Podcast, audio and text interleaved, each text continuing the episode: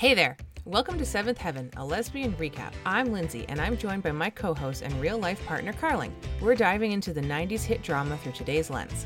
Get ready for our off the cuff commentary and peeling back the layers of the Camden family. We'll tackle everything from family rules, life lessons, and 90s fashion. Join us every week for a lighthearted queer perspective and a trip down memory lane. Whether you're a diehard fan or new to the show, this recap is for you. So find us anywhere you get your podcasts at Seventh Heaven, a lesbian recap. She basically said, You're not my kid. Whatever you need, you're going to have to figure that out yourself and get it for yourself.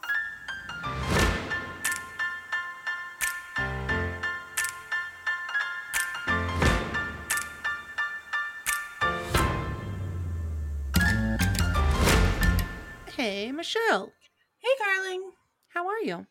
I'm very tired. How are you? Why are you so tired? I had a very busy week slash weekend. I was off, but I did a lot of things. And then yesterday we had a yard sale. And the day before, I didn't sleep well. And then I was up really early and I just didn't stop going at all yesterday. And then I kids had therapy. And then after the yard sale, I had to bring everything in and then clean the basement. And it was like a whole thing. So, Yeah, I had on my list uh, to ask how your week off was. Yeah, it was pretty good. I actually am really glad that I took this week off because I got to go to the school like every day to do pick up and drop off. And so I got to meet a lot of the parents. And in the other schools, I haven't really been able to do that because of work. So it was nice to meet my kids' friends' parents and chat with them and exchange phone numbers. So it was good. This is what I'm learning. Well, I get to experience now, not that I'm learning.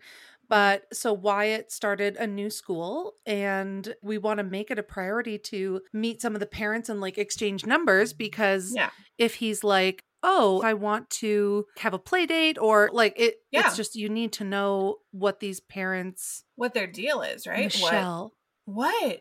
are. Oh, our What? Facebook Messenger just got an image. No. Why? I don't know.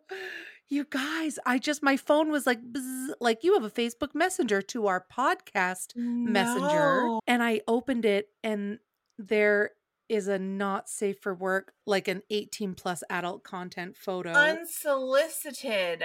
Oh, Who is this? I am shook. This Oh is my too god. much. Oh my god. Do I respond? no, With just like I don't. It just Ooh. flashed on mine now too. We both have it now. Oh, I don't know why I'm, gonna- opening it because I already know what it is. What if it's like one of what if it's a listener and they accidentally sent it? Oh no, that would be. I just clicked on his profile and he is from New York, self employed. Oh my god, sorry everybody. Okay. I can't, what were we talking about? I don't know. You had a oh, we're God. We were talking about getting parents' phone numbers for play. Oh, I know. No, it's been good. We have been struggling. So there's like a bus driver shortage.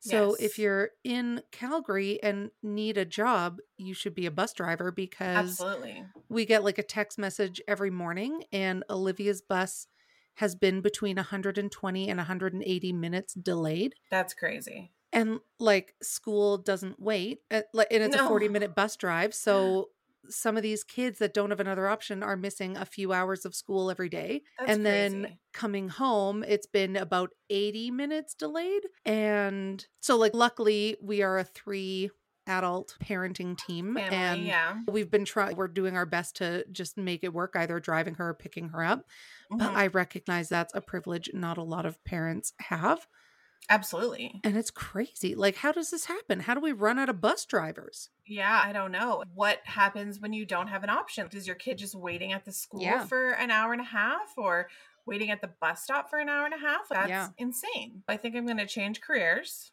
Yeah, just be a bus driver.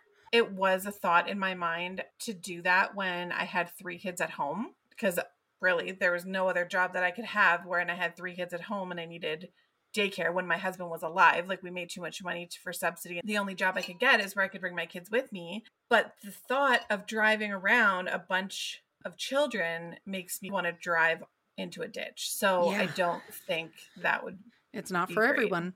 No, It's not for everyone. it's just not the job for me. I can, I Um, barely have patience when I'm just driving myself around. I can't drive around a bunch like a bunch of children. Yeah, I've been witness to this. I have a question about your Facebook status that I just saw. Oh Why do you need a tetanus shot and have you gone? no, I haven't gone yet. You know, on Facebook when you post things, but you don't really want to know the answer because you don't actually want to follow through with it. Yeah, why'd you post it then? I don't know. Okay. Just because I was curious, I could have Googled it. But I, so yesterday we had a yard sale and I sold my, one of my couches and a table to this, these people, same people. I was helping them get it into the trailer, but I was wearing Birks and somehow the trailer, like the down part of the trailer, like the Yeah. ramp of the trailer, sliced my foot, like the bottom of my foot. It got went in between like my sandal and my foot, and it sliced my foot. Didn't really bleed a lot and wasn't super deep, but it really hurts. And then I'm thinking, like, do I need a tetanus shot because it's a dirty metal trailer? yeah. But then I got to thinking, I've only ever, I only remember hearing you need a tetanus shot if you like step on a nail or something like that. So I'm like, how do you know if you need a tetanus shot? No, I got bit by a dog once and I had to have a tetanus shot. Oh, really? Oh, okay. Yeah. So I got a tetanus shot 12 years ago when Adrian was a baby because they just asked me if I wanted one. Right. And I felt like a jerk being like, I'm going to make my kid get needles and I'm going to say no. So, yeah. So it's been over 10 years. So I think I need to go get one. What are the symptoms of tetanus? Is it like lockjaw and stuff like that? Or I am I thinking so. rabies? no, I think that's lockjaw. Oh, it's happening. It's starting. Yeah, not great. So yeah, I think I, my foot really hurts. Honestly, I cut it basically like in between my pinky and my other toe. It's not like a big cut. It's just like in a bad spot, you know. Right. So yeah, that's. I was trying to do a good deed by helping carrying a couch, and now I might lose my foot. well, we'll have you on the podcast. Did not sign up for this. yeah. You know what people should sign up for? Tell me. Our oh, Patreon. Yeah. Good. Very good. Yeah, we're having so much fun over there. So if you can't get enough of us, if you're really enjoying this podcast, if you want to do a good deed and support the work that we do and support Michelle's foot amputation, then you should join our Patreon. It's a monthly subscription, and we have three tiers to choose from, and each Mhm. tier comes with a plethora of benefits. And you get two bonus episodes every single month that you're never going to hear on the main feed. And we just recently launched our third tier, includes a video episode called Wet Wednesday. And It it is coming out this Wednesday, September 14th. So, right after this episode. Yeah, and we just this past weekend we released a new Patreon. So Yeah. Really, if you're on our top tier level, you're getting three bonus episodes a month. A month. Yeah. It's a great way to get to know us a little better because, Oh, because, totally. you know, we kind of let our hair down, so to speak. we do. and we have guests on. So we had Jody and Amanda from We Love to Hate TV, Mhm. and we've had Julie from the Resting Bitch Face Pod, Justine, Justine from, Shore, Store. Shore Store. Yeah, so it's super fun. How was your week? It was good. It really is just getting into the groove of things with school starting and Yeah. figuring out this bus thing. We're trying to do less screen time Mhm. in the evenings. Yeah. And so Lindsay tried to teach us euchre, which is like a card game. We think maybe Wyatt's a bit too young for it. And Oh. Lindsay had to learn yesterday that I am embarrassingly slow at learning new games. My Yes, brain oh, just does yes. not compute. It takes a lot of repetition and explaining.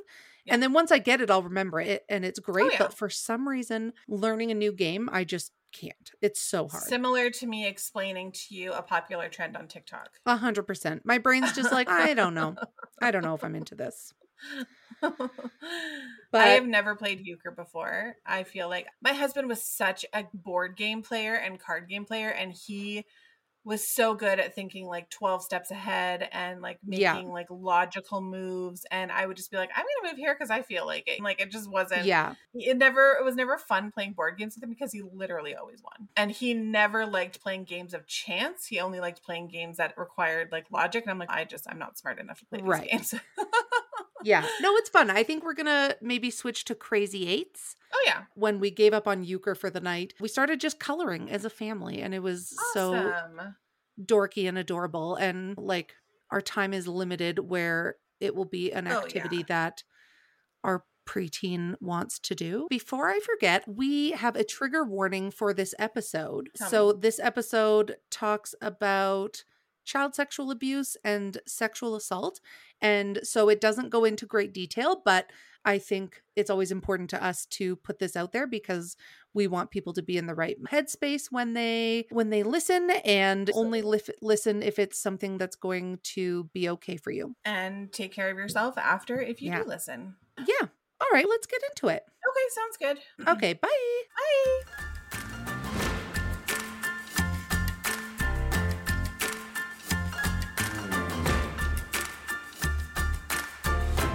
Hello, Cassie. Hi. How are you? I'm good. How are you two? Good. I have a bit of a summer cold, but that's just life. Yeah, we're good. Weekend, but we're good. Yeah. Good. Good. Yeah, busy's all right. It's a long weekend here for us in Canada, and you're in Canada, so you get a nice long weekend. Yes. Yeah. I'm loving it. Yeah. Oh, amazing. I do appreciate that we get so many long weekends. It seems like through the summer, the government was like, these people need time off and found a few long weekends for us, which is nice. Yeah. Yeah.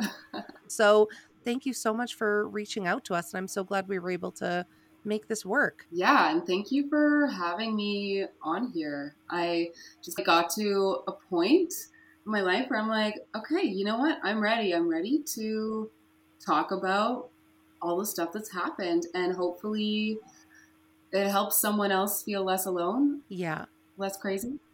Yeah. I think there's something really powerful when you're when you get to a point i felt that with my own story that i was like okay yeah it actually feels like time that i share it and it's therapeutic and cathartic Absolutely. I know before when we were talking, I mentioned when I was able to actually write about my story and have that feel good, then I knew, okay, I'm ready to start sharing. I'm ready to start mm-hmm. talking about it. That's incredible Yeah. Oh, that's awesome. Yeah. I love that. I would love it if you introduce yourself, maybe tell us a bit about who you are, where you are, what you do, and then we'll get into where your story begins.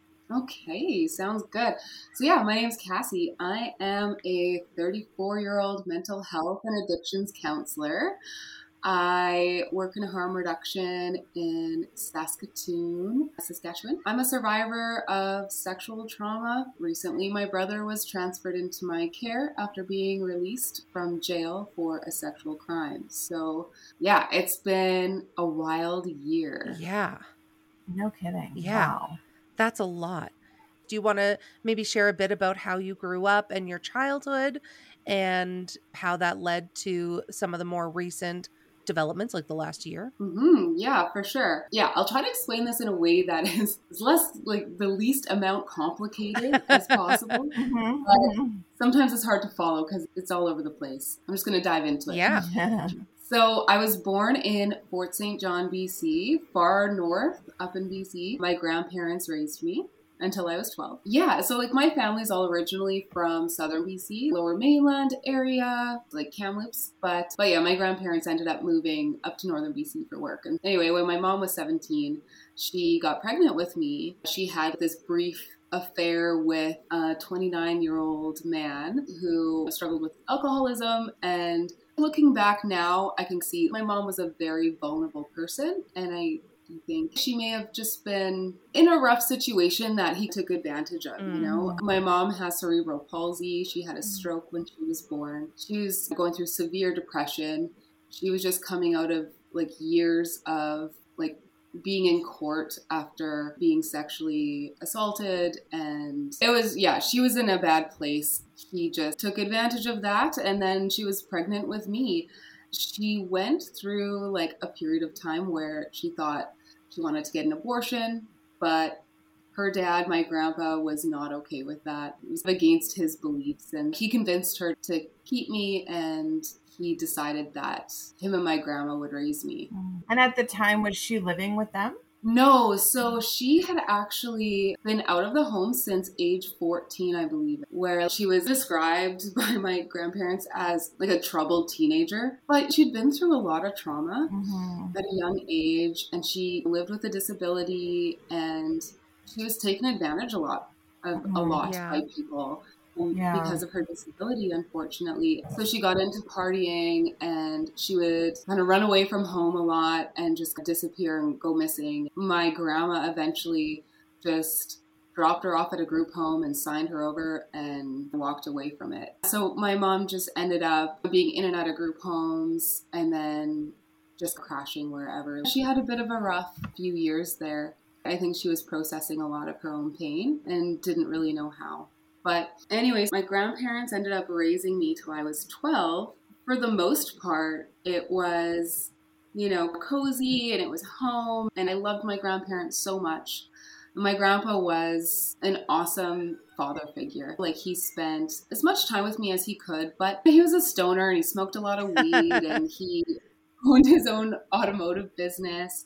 And so he was really busy working long hours. And my grandma worked with him and like in the automotive business as well. And they were very loving people. My grandma suffered from a lot of like mental health struggles as she had a pretty traumatic upbringing as well. Mhm. She was very codependent and emotionally unstable and she needed me a lot to help her like manage her own emotions. And my grandpa was very like his way or the highway, Mm. perfectionist. You couldn't make a mistake that wasn't acceptable. Mhm. You had to be a certain way to get love. Yeah. Right. And I think I like picked that up early on and so I learned how to like mold myself to be like what people needed in my life And did you know that they were your grandparents? Yeah, they told me from a young age that like to call them. I called them like I called my grandpa Gramps and I called my grandma Nan. Okay. Yeah. And so that's who they were to me. I knew my mom. She wasn't around. She was like in and out. I think the first couple years of my life. And then she moved to Edmonton and we're still in Fort St. John. And I remember going to visit her, and there was a degree of violence in that home. She had met my stepdad, and I'd go visit there, and there was some physical violence and verbal altercations. Like they were always like screaming and yelling and swearing, Mhm. and and that was so scary for me because it, Yeah. it that wasn't the way it was at my grandparents' house. I remember when I would visit, they had a son together, my little brother. And there was one time when my mom shoved my stepdad, and then he shoved her back, and she tripped and fell into the coffee table, and our cereal on the coffee table spilled. My brother's crying, and I just took him into the bedroom and tried to calm him down and protect him. And so that that was often the way it was when I was at my mom's house. They ended up moving back to Fort St. John. I started to alternate weekends and I was pretty young. Like I was probably four or five when this started, and I would go to her house some weekends. And then my biological dad met my stepmom, and she decided that I needed to be a part of their life. Whereas I didn't know my dad really before Right. that. I don't even know if I had met him. So she started picking me up, and every other weekend I would alternate Oh wow. back and forth between my mom and my dad's house. And so that that got a little bit chaotic for me, but I didn't really have a choice. And then being at my dad's house was like he would basically what I understand now is like sexual harassment. He would sexually harass women in front of me and then mm-hmm. later on they had a son together.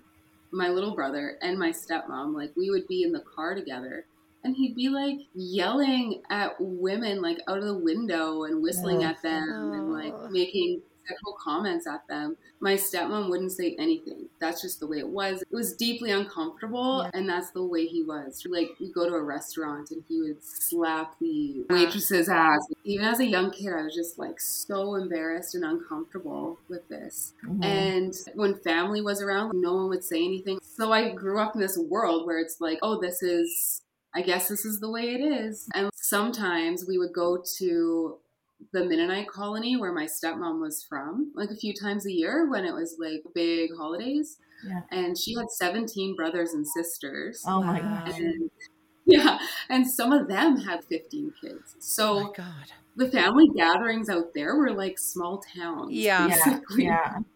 Her parents' farm was just like this massive gathering of just like immediate family.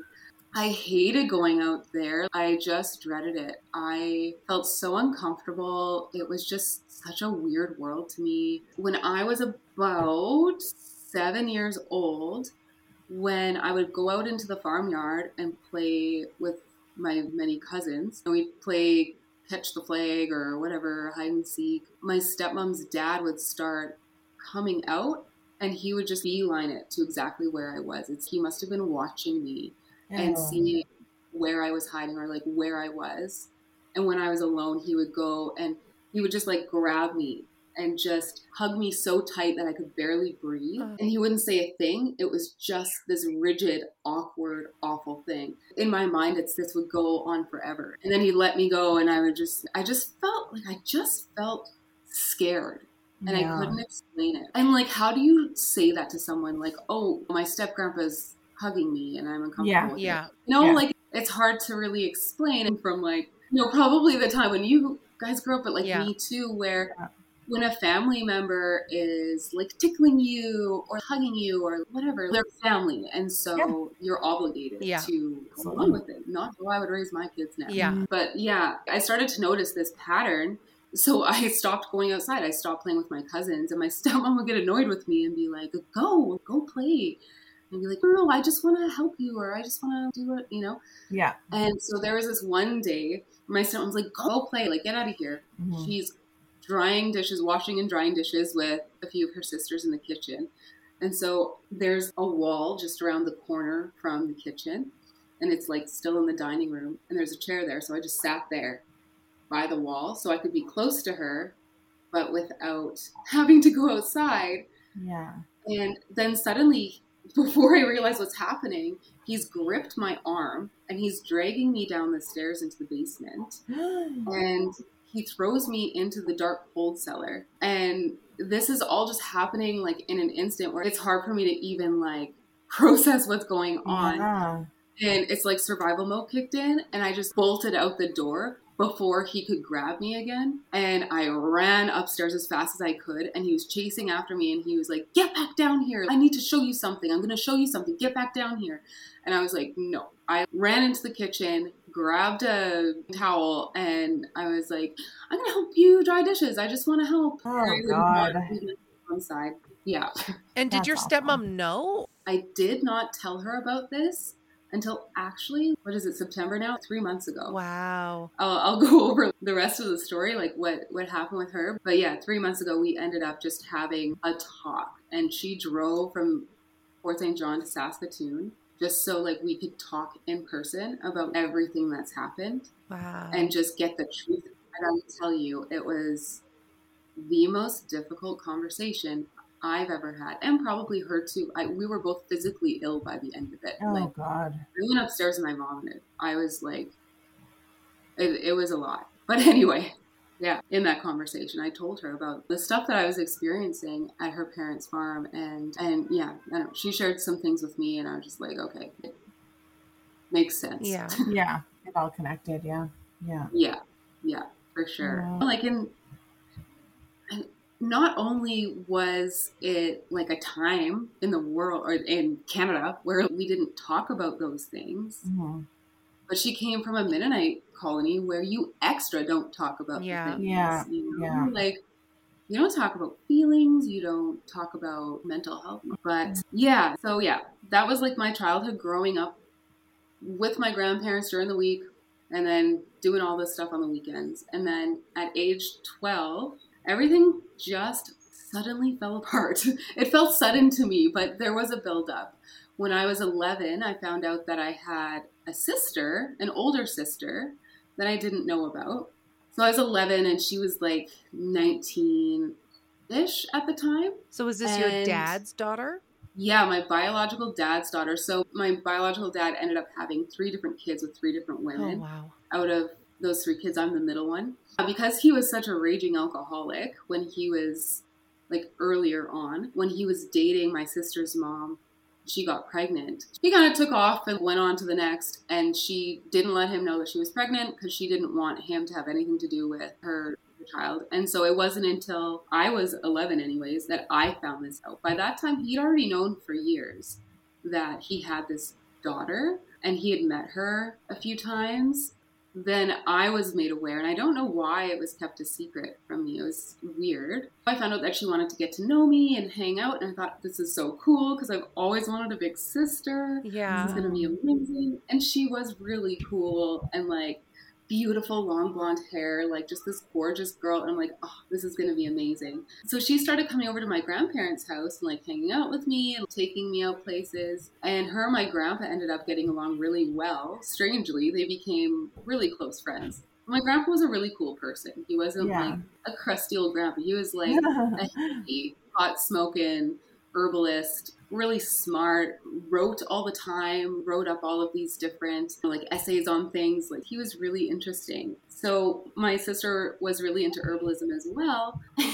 they just hit it off. And she was having a tumultuous time with her boyfriend. She needed to get out of his house. My grandpa's like, "Oh, just move in with us." So she is suddenly now living with us. then my grandpa starts dividing like we we lived on an acreage and in the back like behind the house we had this massive four bay garage where my grandpa ran his business out of. Suddenly they were like building this wall and dividing the garage into two different units and then he started growing like all of these plants that i later found out was marijuana with my sister so yeah they were really into herbalism Oh, um, funny.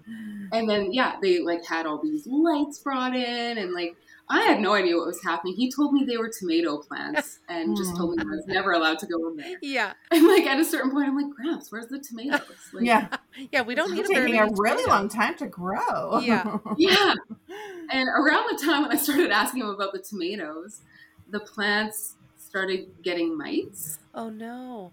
And then that really quickly turned into these mites apparently like burrowing under my grandparents' skin and my sister's skin. I think it- it's like a scabies type situation or something. Oh. And okay, disclaimer I don't really know for sure what the actual truth is Right. About what happened around this time because as I replay this story, even in my own head, I'm like, this sounds insane. Did this happen? But yeah, so they started getting like these like pink dots all over their skin, and these things were biting them under their skin and like hatching eggs or whatever. This is what they were Oh telling me. We plasticked all of the furniture we cut off all like connection with anyone. We stopped because they could transfer to other people. They pulled me out of school for three months. I'm in grade seven. I remember having to like this is where things get really weird because my grandpa said that like the mice were attacking their nervous systems. Looking back now, I don't know if that's true. I don't know if that's how that worked. But looking back now, something was going on where I know my grandparents were experiencing some kind of paranoia or like mentally something was going weird. Yeah. And I don't know why or what was causing that. Maybe it was ditchweed. I don't know. Yeah. I don't know. They started getting like really paranoid and just acting frantic and just Mhm, mhm. unhinged and they were fighting constantly and with my sister everyone was fighting and, and they're all paranoid of each other accusing each other of all kinds of different things they would make me sit in our bathtub naked for hours covered in honey and they would say like this will kill any of the eggs if the mites have burrowed into your skin and then they would cover me in like this gross smelling neem oil and they'd be like, "This will do it. Like this will protect you." And they're doing all these weird treatments and ordering these expensive, weird alternative medicine machines that emitted frequencies that will kill the mites. And like things got out of hand. So Wow. then one day they sat me down and they said, So we are losing everything. We are claiming bankruptcy. We've lost the house. We've lost the business. And we're packing up everything that we can into our motorhome. And we're going to go live in our motorhome down in a hundred mile in a junkyard.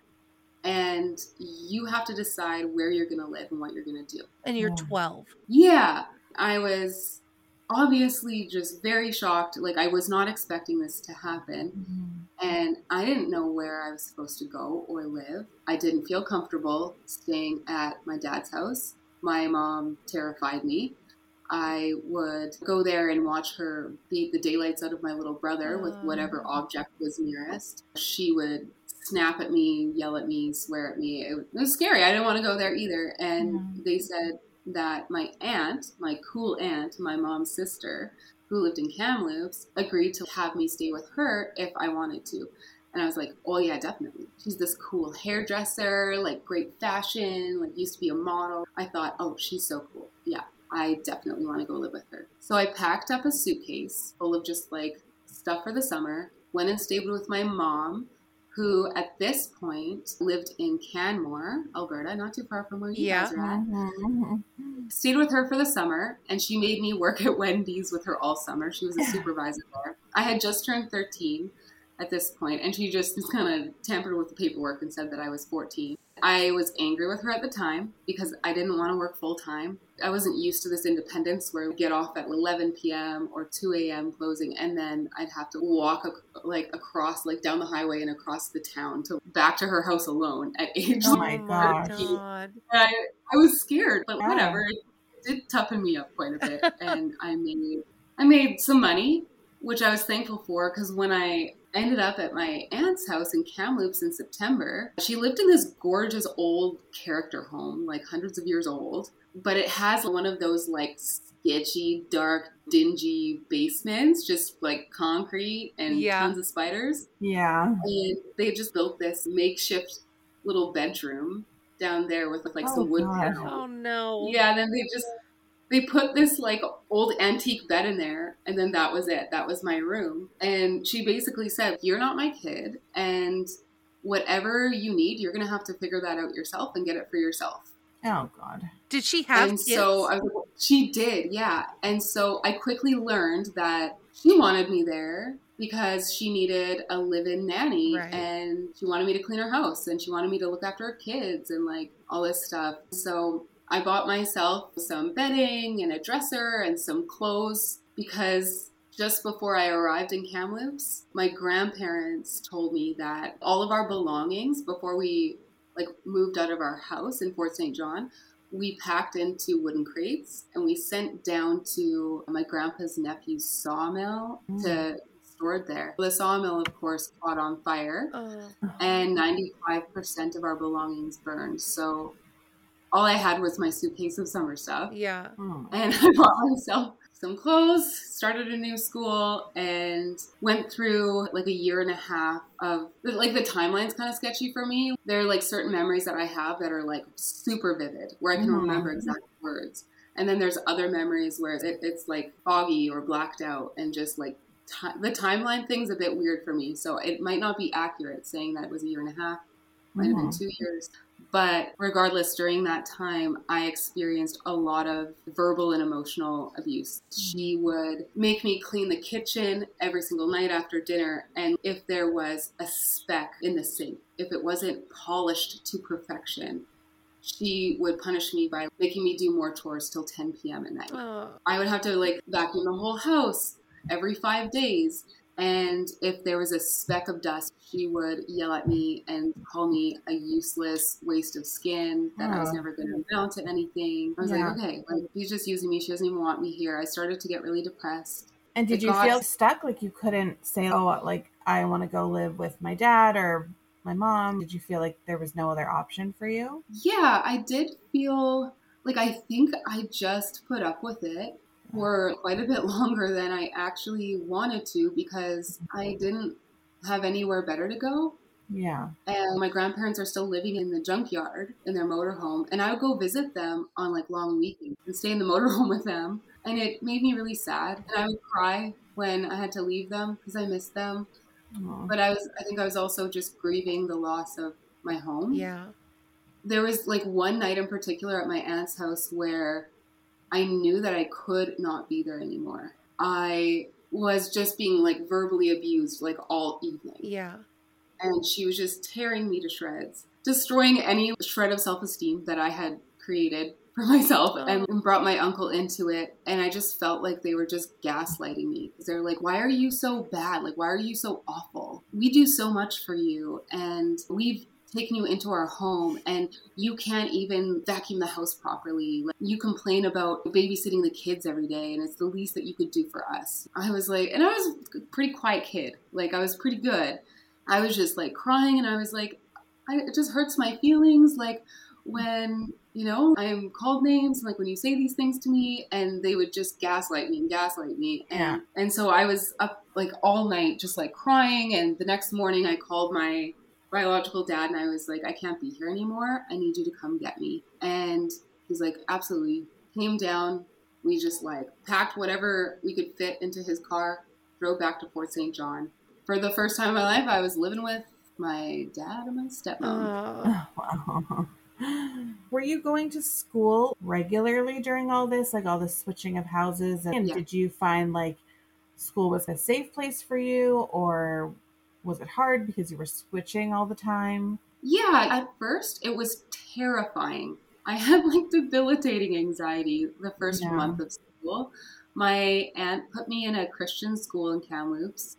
I was a new kid. All these kids had grown up together.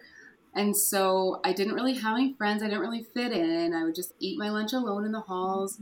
And then one day I was like in computer class and I, I cracked a joke to one of the popular girls that was sitting beside me. And she's like, Oh my God, you're funny. And then we became like best friends. And then at that point, I made some really close friends, a few really close friends at school. And then school became a fun place for me.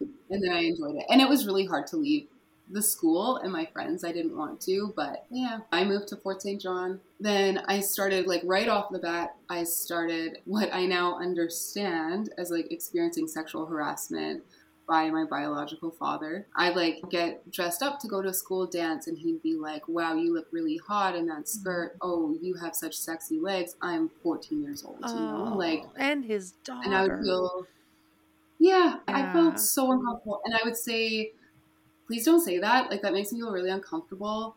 And he would just touch me in ways that like creep me out. And I would ask him not to, and he wouldn't stop. His friends were creepy and like they would harass me. Soon after, I started like experiencing like actual sexual abuse Yeah. from my biological father. It, it would all happen in the middle of the night, and when I was sleeping, it was just yeah, it was just really, it was just really awful. yeah. I found like I was always in freeze, and I hated myself for that for a long time. For years, I hated that I didn't protect myself, and that I didn't do anything. That I just I felt paralyzed, and I would just pretend that it wasn't happening. I would just leave my body Yeah. one night something just snapped and i just it's i just broke out of that state and i just started pounding on him i just started punching him in the face and Wow. screaming i just started screaming at the top of my lungs and i felt completely out of control of my body like i felt something had taken over my body and was like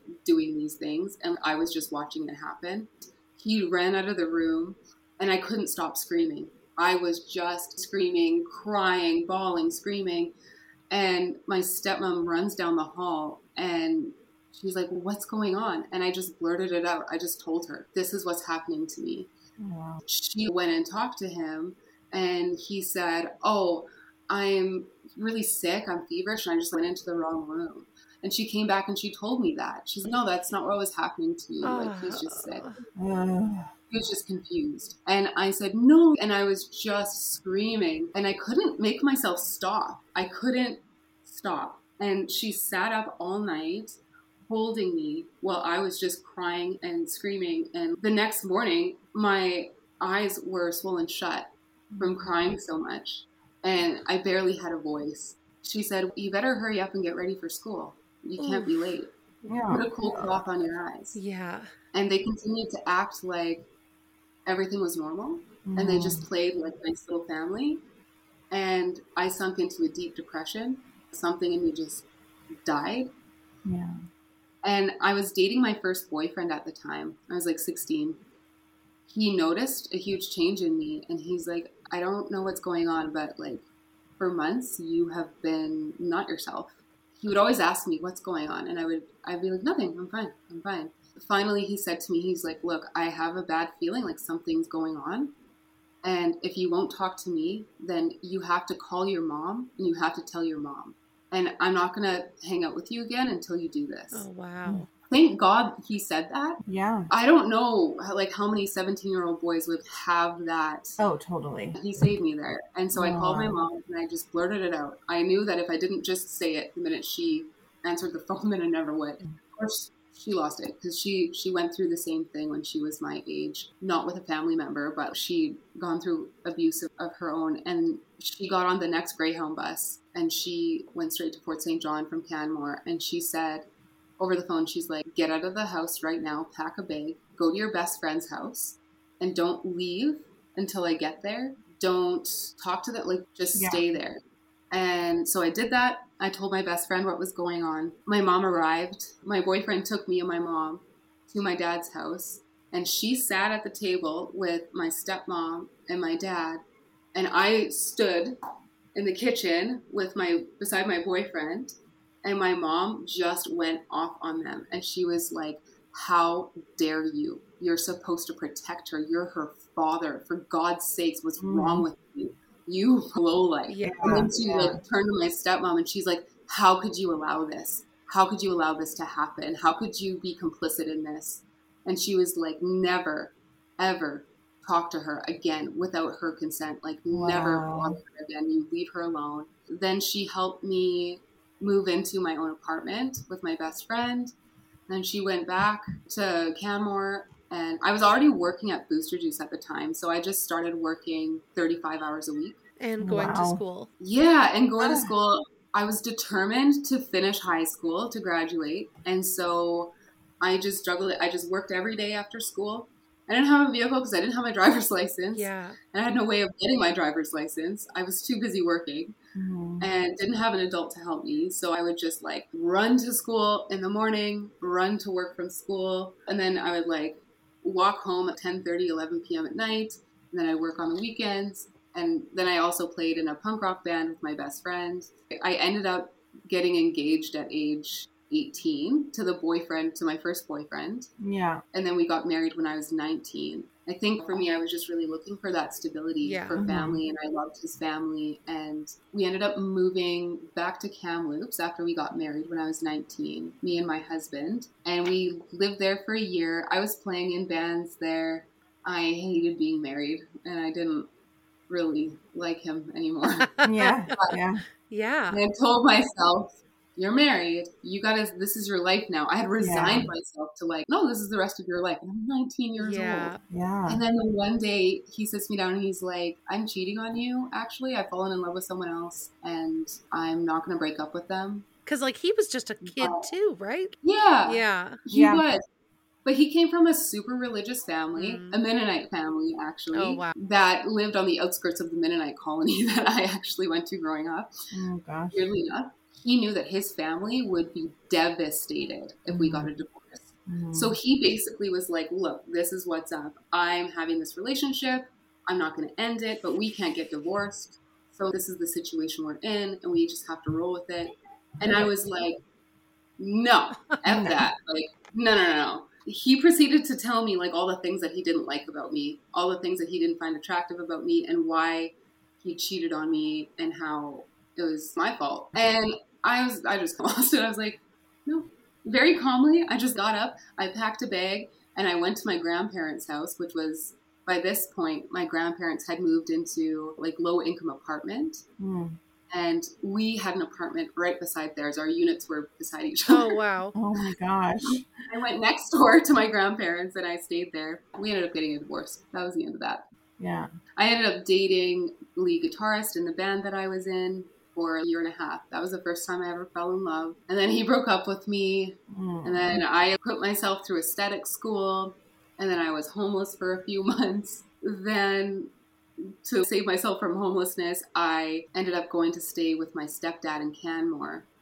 Right around this time, my mom had just left my stepdad and moved to Hinton, Alberta. We found out that she'd been cheating on him with guys online for a long time, and he was devastated. And he was working full time and raising my two younger brothers. my youngest of which is on the spectrum, has an intellectual disability. And so my stepdad's like, Yeah, come live with me. You won't have to pay rent. You can get a good aesthetics job out here. It'll help with your brother too. And so I did that.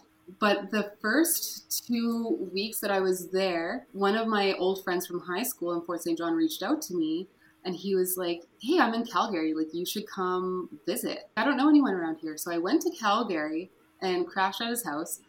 And it was so fun. We were just partying all the time. He introduced me to his friends who became my best friends and like having a blast. I ended up just like staying at his house for two weeks. Oh, wow. And the one day he told me, You know, I've always been in love with you since we were 15. I have been in love with you and I still am. And I said, I don't really feel the same way, but I hope that doesn't ruin our friendship because, like, I really love being friends with you. And he was like, Yeah, okay, no worries. And I continued to stay there. He did a lot of drugs. Like, I think there was a lot of sketchy stuff going on behind the scenes that I was just turning a blind eye to. Yeah. And then the one night, we're having a drink. And at this point, I've been drinking a lot. My tolerance is super high. And it's the first drink of the day. And he was like, Hey, do you want a, I think it was like a rum and root beer or something. And I was like, Yeah, sure. And then he kind of turns his back to me. He's in the kitchen. I'm sitting at the island. And he's like, it takes a few minutes. He's mixing up a drink, gives it to me, and I get like halfway through the drink and I'm starting to feel really weird Oh. and No. I'm feeling really like dizzy and lightheaded, and I'm like, oh, like something feels wrong, Yeah. and I'm not thinking anything of it. I'm just like, oh, weird. I don't know. I'm feeling lightheaded. Something's weird, and I like keep drinking a little bit. I'm not even through like my full drink, and I look at him I'm like, oh my god, I'm gonna fall, and I'm like, I'm not feeling very good, and I fell off the chair that I was sitting on, and I like crawled over to the couch, and then I black out and I don't remember like a big chunk of time. I don't know if it was half an hour or hours later. I don't know how much time had passed. Then I like come to and he's on top of me and I have this visual image in my mind forever Yeah. of what was happening and then I just, I lost consciousness again. When I come to again, I feel very weak, but I'm like my body is like violently ill and I just get up like this because I need to vomit, and then like he rolls off of me, and I just start vomiting all over him, which is like the one good thing Yeah. about this Yeah. job. No You can- kidding. I got Yeah. really sick. The next morning, he said to me, he's like, "Wow, you sure got drunk last night. Yeah, you got wasted." And this is where I just I went into this like denial mode. I was like, "Yeah, I guess so." And I felt oh. really uncomfortable, and I was like, "Obviously, I need to get out of here." Yeah. he went to work. I packed my bag. I called one of the friends that I made in Calgary and got them to drive me to their house. And I never hung out with him again. I didn't think about it after that. Yeah. I didn't. Yeah. It's like I just deleted it from my brain. And I was like, nope, that didn't happen. And I just mm. carried on. It wasn't until about a year and a half ago, I was driving home from work and this song came on. And it was a song that we were listening to a lot over the that two week period that I was staying at his house. And it just it all just hit me. Yeah. Like that visual image, that whole scenario, it like came back to me and I pulled over and I was just sobbing and I admitted to myself out loud, I was like, You were raped. yeah. You were drugged and raped. That happened to you. Yeah. That happened. Oh, and God. I was in shock, like realizing this. I've known it for years and I've never thought about it. I've never admitted it to myself. I don't think people really realize. I, I think that people just don't understand how trauma works Yeah. and how the things that our brain does to help us survive and get through it. I've heard lots of women be criticized for, you know, well, why didn't you? Obviously, that didn't happen if you weren't really bothered by it. Like, you didn't, you were fine. Yeah. Wouldn't you be like upset? Wouldn't you react like this? Wouldn't you have done this? Wouldn't you have told someone? Wouldn't you have? But it's like, no, Yeah. Actually, no. I don't think I could have dealt with it Yeah. at that time. And I think because there's so many parts of like my life experience that have been hard to process, that's exactly what I've experienced like over the last let's say 5 years where little pieces are like presented to me. Yeah. Where it's like, okay, now there's this thing. A person doesn't have the space to deal with it all at once. Like you, you can't actually do that. So yeah, I find my brain will just be like, oh, now here's this thing that we need to look at Yeah. and work mm-hmm. through. And it's like, oh my God. really? Yeah. Can I get a break? Can I just Yeah. take a time out? Yeah. I don't know. I guess that's just not what I signed up for. Right. So did you Yeah. do anything with this realization? Was there a time that you thought about telling someone, going to the police? Yeah, so like when I got home, I told my partner about it. He was like, "Whoa," because I just walked in the door just bawling. And he's like, "Whoa, what happened?" Since then, it's happened more often as I'm processing a lot of this trauma. Yeah. I'm through the door crying, and he's like, "Okay, what's going on now?" Yeah. like, bless his soul. He's incredible. But he said to me, he's like, you want to do something about this, Cass? Do you want to press charges? What do you want to do? And I was like, oh, wild. I would have never thought about that. That's that wasn't even something that I had considered or like a reality in my head because I grew up in this world where yeah, no, this stuff happens and then you just live with it. Yeah. You just deal Yeah. with it. And all of the women in my family have experienced this kind of stuff Mhm. and they just live with it. And my mom, yeah, she did press charges, and she always told me that she regretted it because it was so traumatizing, Oh. re traumatizing, Yeah. and traumatizing itself to have to go through all of those court proceedings and Yeah. like yeah. the whole legal system. It was just awful. I knew that I didn't want to do anything about it because I don't think I could have taken that on myself. Yeah. Yeah. So, like, at this point, I was in school for mental health and addictions counseling. And towards, like, kind of the end of the program, I started seeing a counselor at the Saskatoon Sexual Assault Center. And so I, I brought it up to her and I was like, this all kind of came flooding back to me. And now I'm having to really face for the first time and process the fact that this happened. And she's been an absolute life raft. Like, she's helped me through so much, and I'm so thankful for those services that we have here. It's incredible. And so she helped me do a lot of work around, like, really the shame. She helped me to realize that my whole life I have been carrying layers and layers of shame about who I am and about a million different things. Yeah. these beliefs that like I should have protected myself better and it's my fault that I didn't. And shame around the fact that my biological father did this thing to me and that makes me a disgusting human being and that was crushing me every day and every part of my life my self-esteem was destroyed Yeah. and I learned how to mask it pretty well sometimes I've been told by many people in my life that like I hide things really well and I can put on this front like everything's great, you know? Yeah. And I'm doing great and I'm high functioning, but inside I'm just suffering so much. Yeah. And she told me in one session, my counselor said to me, like, Pass, this isn't your shame. Did you know that? It's not yours. It's actually his and theirs Wow. and they were carrying it around and it was making them sick and they couldn't live with themselves and so they dumped it onto you and they gave it to you and you just picked it up and you started carrying it but it's not yours Wow. it doesn't have your name on it so you don't have to carry it anymore and that blew my mind i was Yeah. like That's powerful. I- Wow. That's very powerful. yeah. And I think a part of the reason why that was so impactful to me was because I trusted her because we had built this relationship and I she never told me like just fluffy things that sounded nice. hmm She didn't just offer me these empty platitudes. So when she would tell me something it was like I believe you. That was a huge shift for me. And then the second thing that I really started to learn was how to stand up for myself and how to take my power back. I learned how to do that through speaking, through talking, through establishing my boundaries, through telling my story like I am now, owning it and being like, this is me, this is what's mine, this is what's theirs, this is who I am, and really just embodying myself through saying what I need to say. Yeah. So when you were going to school for drug addiction, not for drug addiction, that sounds bad. Yeah. yeah, was your main goal to work at a at a center like you're working at to help other people and to make a safe Yeah. place for other people who are struggling?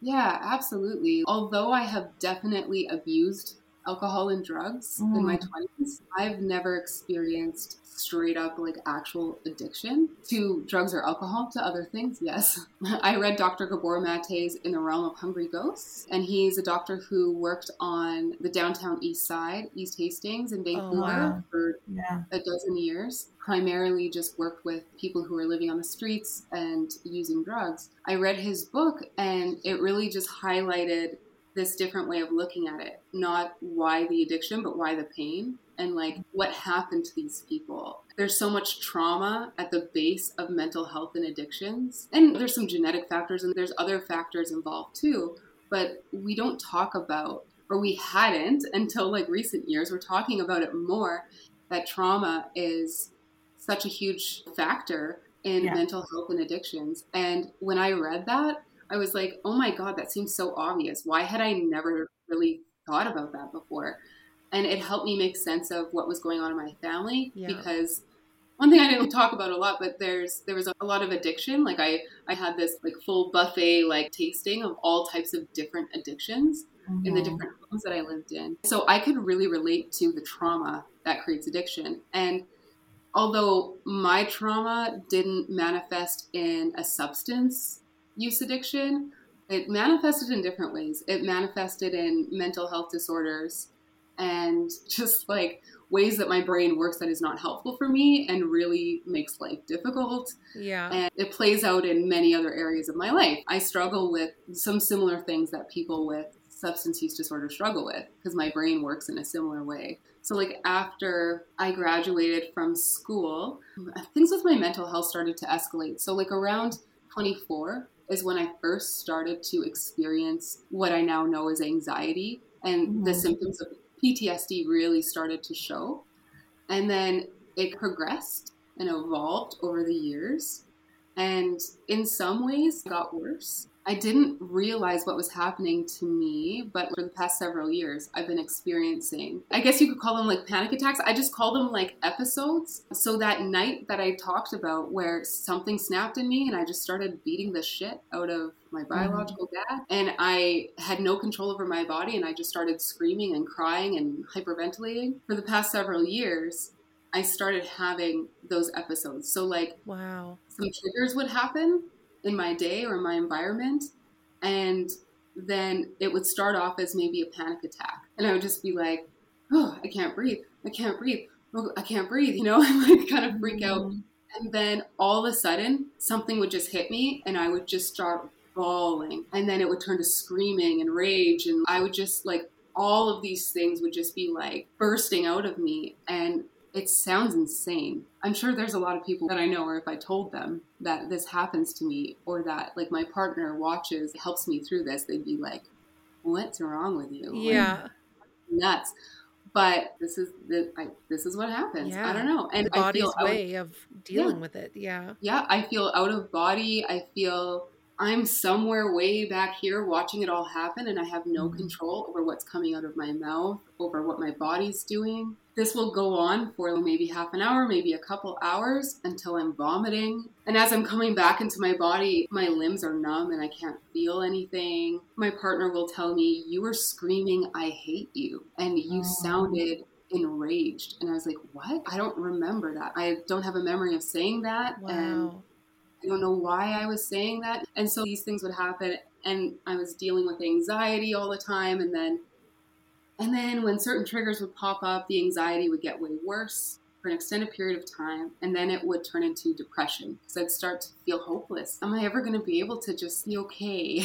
So here I am at work. It's been a year now in August since I've actually been in the field and yeah. like working as a counselor. And my worst fear was always having one of these episodes at work. I always was terrified that, oh, like certain events will happen and then I might just, something might just happen at work. And that ended up happening. My worst fear came true. Just this last April, the end of April, I've been working in a clinic where our focus is harm reduction. I have a massive caseload of patients and it's like high risk work. Like our clients are all like in, in high risk situations, like HIV positive.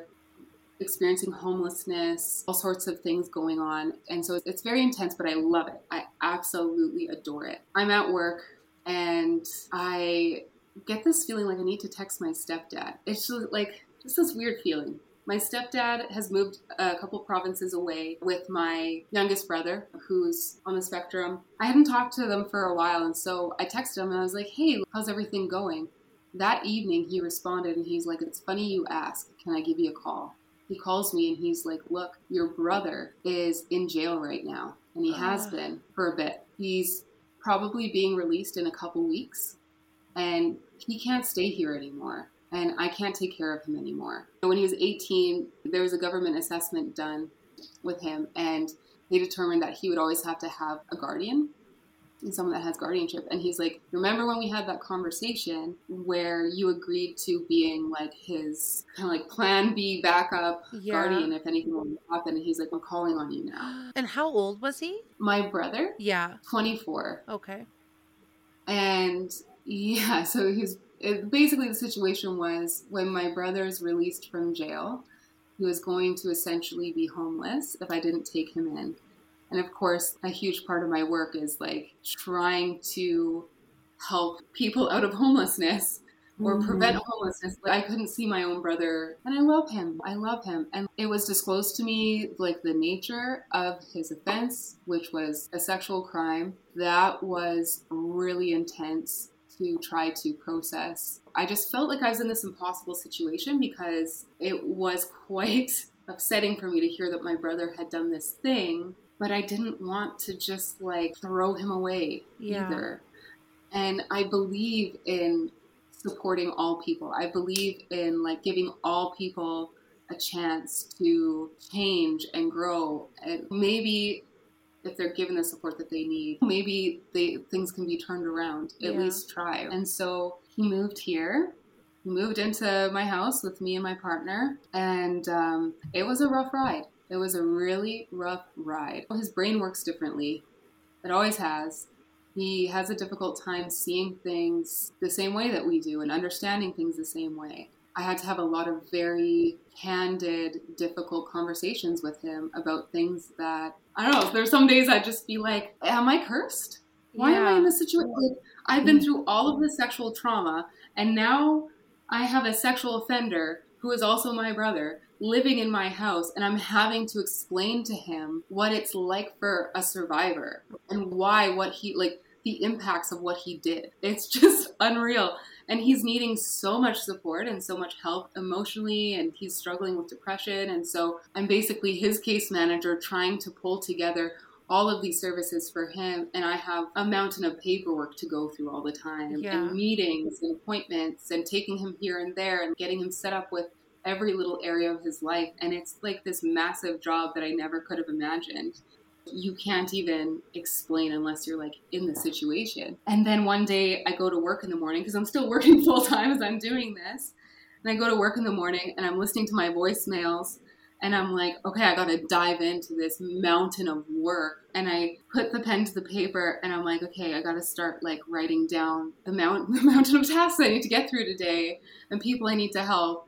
And I kept trying to write the first name and my brain just kept going it just kept turning off it's i guess dissociation i just kept mm-hmm. dissociating like leaving my body and i just kept i was just like probably sitting there for 10 minutes just trying to listen to the same message over and write it oh. down Oh. and i couldn't focus Yeah. and then I started having a panic attack. And I'm sitting in my office, and my coworkers, like my door's open, and my coworkers are sitting right here, right in the other office. They're like 10 feet away from me. I'm like, oh my God, you're having, okay, I'm having a panic attack. I need to stop it. I need to stop it. I need to catch my breath. You're at work. You can't, this can't happen here. And then, of course, those thoughts made it worse. Yeah. And then I was like really gasping for breath. I couldn't feel my arms or my hands or my face. And I'm just like, oh my God, this is happening. And then my coworkers look over and they're hearing me gasping for breath. And they come over and they're like, what's going on? What's going on? And I'm like, "Ugh, ugh." and every time I try to talk, these like kind of screams start trying to come oh, out No. and I, I oh, start falling and they're like tell me what's going on and i'm like okay no this isn't happening i'm having a full-blown meltdown at work my supervisor comes in he's sitting with me we close the door and he's watching me just lose my mind. I don't know how long it took. It probably took me like an hour to pull it together and calm down and have a conversation with him. And I basically just said, I can't do this. I can't do this. I can't do this. I can't do this. I can't do this. That's like all I could say. Is, I can't. And he's like, okay. And I'm like, I'm sorry, I have to go home. And I just like left and I went home and I didn't go back to work for three and a half months. Wow. I ended up going to emerge at the hospital like a couple weeks later because my anxiety was so intense like i couldn't leave my room for a week. The depression was so intense and i'm having i have this pressure. I need to be taking care of my brother. I, I basically just abandoned him and i couldn't like i couldn't function and so i couldn't help him. And he was worried about me and he was freaked out and i started to just have these thoughts of i can't be here anymore. Like i mm-hmm. actually can't like I don't think I was ever supposed to be here. I don't think I can live life. It's too much. It never ends. It's all of this stuff all the time. I'm always having to like work through all this stuff going on with my mental health and I'm exhausted. I just want to live a normal life. I just want to feel okay and I can't. I don't have that option. It's not available to me. And so I mm-hmm. need to leave. Like I need to leave my body for good. I'm having these thoughts for days. The one day I'm just like, still haven't left my bed. It's two in the afternoon and I just can't stop crying. And I'm just so anxious. I just, I went downstairs and I said to my partner, I was like, you need to take me to the hospital because all I can think about is like ways to end my life. Mm-hmm. And I'm feeling really impulsive and I'm afraid of myself. I don't know what I'm going to do, but I don't feel okay. And I don't know if I'm ever going to be okay. And you need to take me to the hospital. And so he was like, oh my God, okay. So he takes me to the hospital, and thankfully, I think it's because it was two in the afternoon. I didn't have to wait that long. Mm-hmm. And I saw a psychiatrist. I know a lot of people have really negative experiences at the hospital. I mm-hmm. know most of my patients have had really bad experiences, like in the healthcare system. And so I acknowledge that as I say that I had a good experience, but that was a really that was the best thing that I could have done that day. I was connected to all the support that I needed. I was prescribed a medication that worked really well for me. I was connected to a psych nurse that was like my life raft for a few weeks. And I was connected to a psychiatrist that I'm still seeing that's like helpful. I got a diagnosis of PTSD and then like subsequent anxiety and depression, of course. And then I got diagnosed with ADHD as well, which was like mind blowing to me because I'm like, what? Okay, ADHD isn't what I thought it was. And this actually explains so many of the things yeah. that go on for me and the way that my brain works. So that was really helpful. During my leave, I just focused on therapy. I went to therapy three times a week. That's amazing. And yeah, I just took care of myself, focused on myself. And it took me two months to get over the guilt and shame of what happened at work. Yeah. Having that mm. breakdown and having to go on leave. That was pretty crushing for a while, but I worked through it with therapy and I accepted it. And I was like, this is me. And there's many parts to me. I am not mental illness. I am not my mental disorders. I am not my trauma. I yeah. am not all of these things. I am not the girl who just had a meltdown at work and is freaking crazy. Yeah. There are many parts to me. Like, I'm a great counselor, I'm a compassionate helper, I'm a loving wife. I'm a loving family member. Like, I'm a fun friend, or this or that. There's all of these other parts to me, and I had to really work through some more of that shame that I was carrying. And I guess, like, really strengthen my relationship with myself and get more okay with me and yeah, that time was extremely valuable. God, I feel just like so proud of you. Absolutely. Thank you. Yeah, and I thank my therapist like so much. They have been incredible helps. And to be honest, if you're out there and you have not found a therapist that you click with, I feel you. I yeah. honestly, I looked for 10 years. I've been going to therapy for years, yeah. but I had never really found someone that like I really clicked with. It, it really vibed and it was really impactful. I hadn't had that experience until this summer. And I don't know, maybe some people talk about God or angels. I call it the invisible audience. Yeah. I'm like maybe the invisible audience was like, okay, let's just throw her something A here. Bone, yeah. Therapist at least, you know? Yeah. And I think it's a very important conversation to have. Uh, Mhm. conversation about privilege. Yeah. Yes. Yeah. Some of us don't have that privilege. And Yeah. I hadn't until this spring because up until this spring, I don't have time to have a breakdown right now. Yeah. That Yeah. can't happen because I'm in school mm-hmm. and I can't just throw away that money. We're not made of it. So this is my one shot and I got to do it.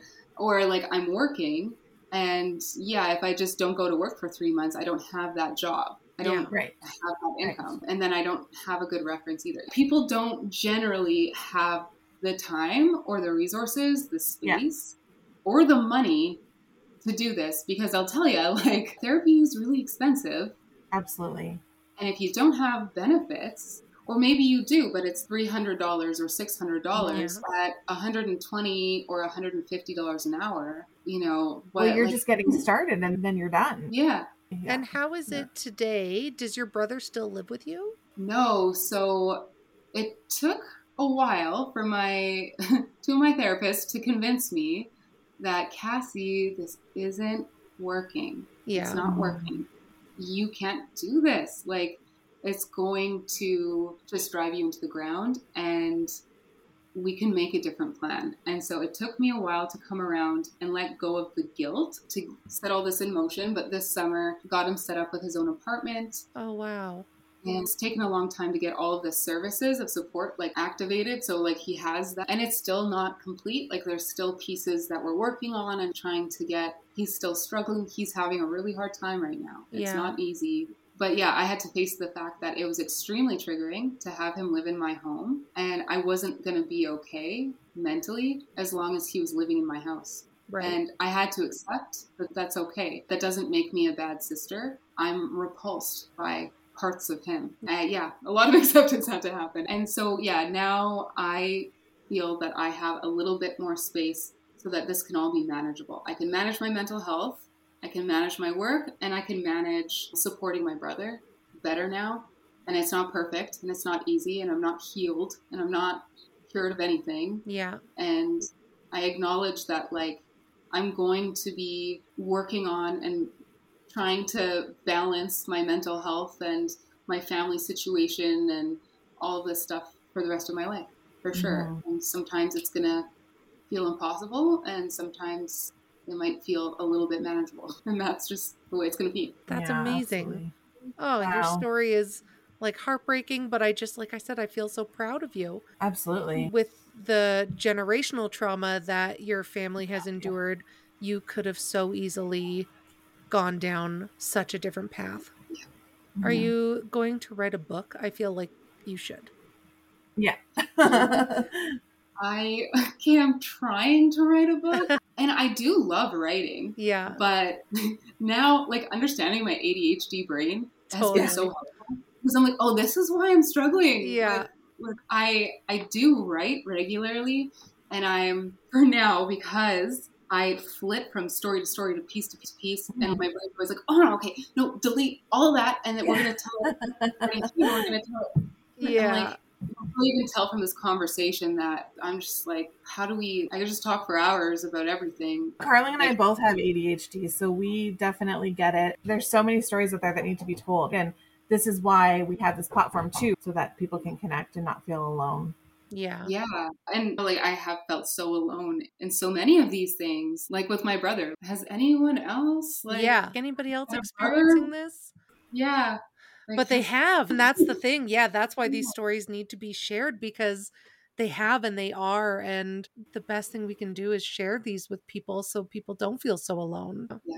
Cassie, Yeah. thank you so much for writing to us and being on our show. And it's some really hard topics. And I hope you feel empowered and good about sharing it because it's a story that mm. needs to be told. Yeah. No, absolutely. It is very empowering to when when you're ready to tell your story and take ownership over, over it and be like, hey, this is me. Awesome. We'll let you get on with your mm. day. I hope you enjoy the rest of your weekend. And we will talk to you really soon. yeah, sounds good. All right, guys. Talk to you later. Bye. Bye. Hey, Michelle. Hey, Carling. Cassie, thank you so much for being on our podcast. Yes, thank you. Her story is very important. Yeah, I'm so proud of her for feeling in a place where she can share it and feel good about sharing it. Absolutely. Also, we always forget to talk about our merch store. Yes. But we have some do like have cutie patootie merch in our store that you can find on our Instagram link, and you can also find it by going to our website www.ididnotsign-up-for-this.ca. You meet you missed the HTTP dot dot forward slash worldwide. Do you know what the dot dot me is? What it's called? A colon? Yeah. Yeah. No, it's a dot dot. Okay. dot dot. We made a bunch of new merch designs. We have a lot of different things to choose from. We even have digital things that you can just buy the file of and then print it off yourself. We have stickers, we have water bottles, we have mugs, we have notebooks, we have shirts, hoodies, Holy cannoli. That's a lot of stuff. all sorts of stuff. So yeah, check it out. Some people have ordered and they got their stuff pretty quickly. It seems to be going pretty well. Yeah, I think we'll just keep it short and sweet because our intro was longer. But I hope Yeah. everybody has a great week. I hope so too. If you haven't already, join our Facebook group. It is a great place to be. It is. And follow us on all the social media. Yes. Follow us on Facebook, TikTok, Instagram, Twitter. We are there. I don't know what I'm doing over there, but and it scares me, but we are We're on there. LinkedIn. We're everywhere. We're everywhere. Find us. Find us, or we'll find Alright. you. Oh God. That's a all right. Have a great week, and we will talk to you later. okay. Okay, bye. Bye.